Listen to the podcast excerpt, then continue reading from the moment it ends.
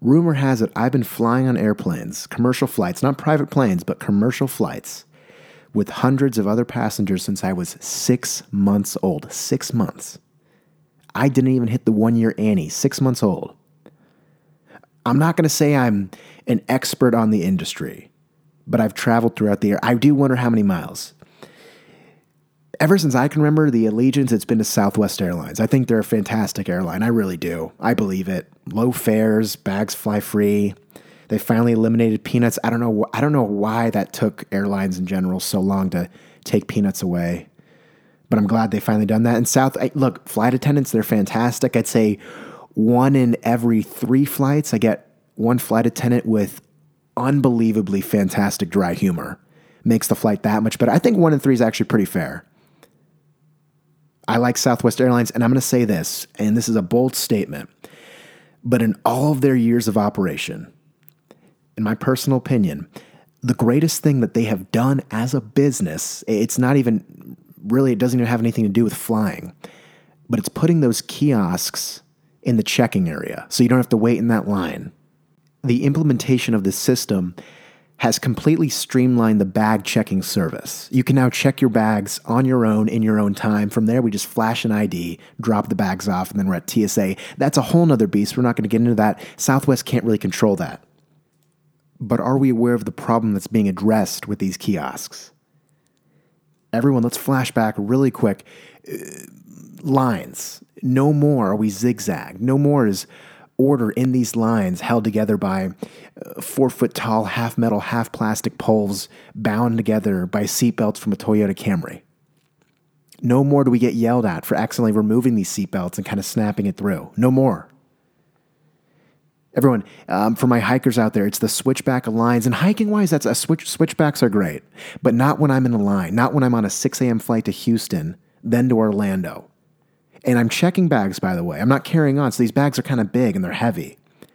And it's a little awkward moving them. Not when my 11-year-old self in these lines is unaware of the bulk of his black O'Neill backpack. And so when I turn around, I accidentally drill people. And you can't really blame me, though. I thought I packed efficiently. Please don't fault me and the O'Neill backpack. The fault should be, well, look, the width of these lines is 4.5 feet.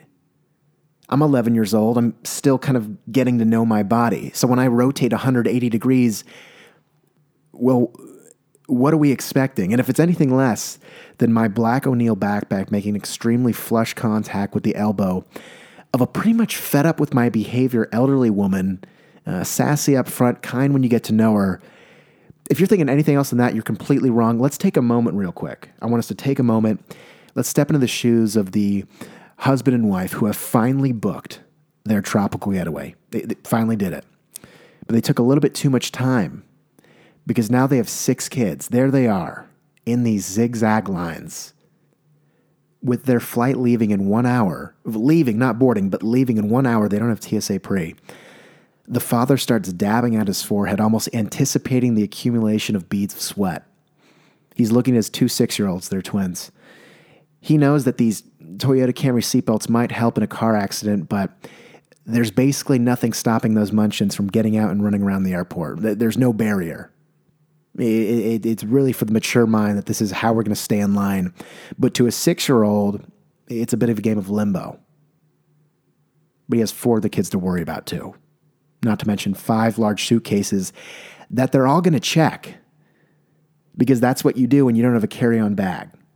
And do the math, 8 outfits, 7 days a week. We're packing extra underwear for some reason.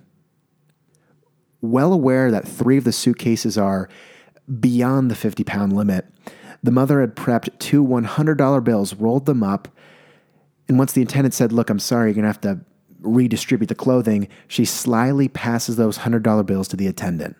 The attendant looks at the $100 bills, puts them up to the light, checks that they're real, looks up at the family, looks down at the bills, and calls security. Next thing you know, security comes in waves, following a canine unit. I want you to do the math, but I'll put it like this. 8 people didn't go on a tropical getaway. And it's all because of the seatbelt zigzag line system. Now let's take that exact family, put them in the kiosk system. Instead of arriving for their flight an hour before it takes off, they get there 2 hours before it even boards. 5 suitcases? No. They've got 7, evenly spaced. It's not even crammed. No seams are bursting. They're aware. We've got 6 kids. We don't get too crammed. They take the back left kiosk, extend into the walkway, but it's not a big deal. It's spacious. People get it.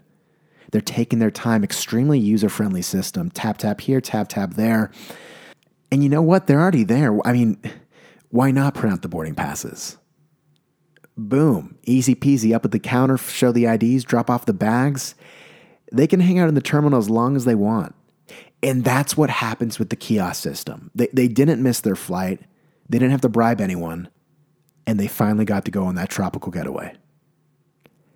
Southwest Airlines, thank you. Everyone, here's my thing. Look, I'm aware that other airlines have a system similar to this. I get it. I understand.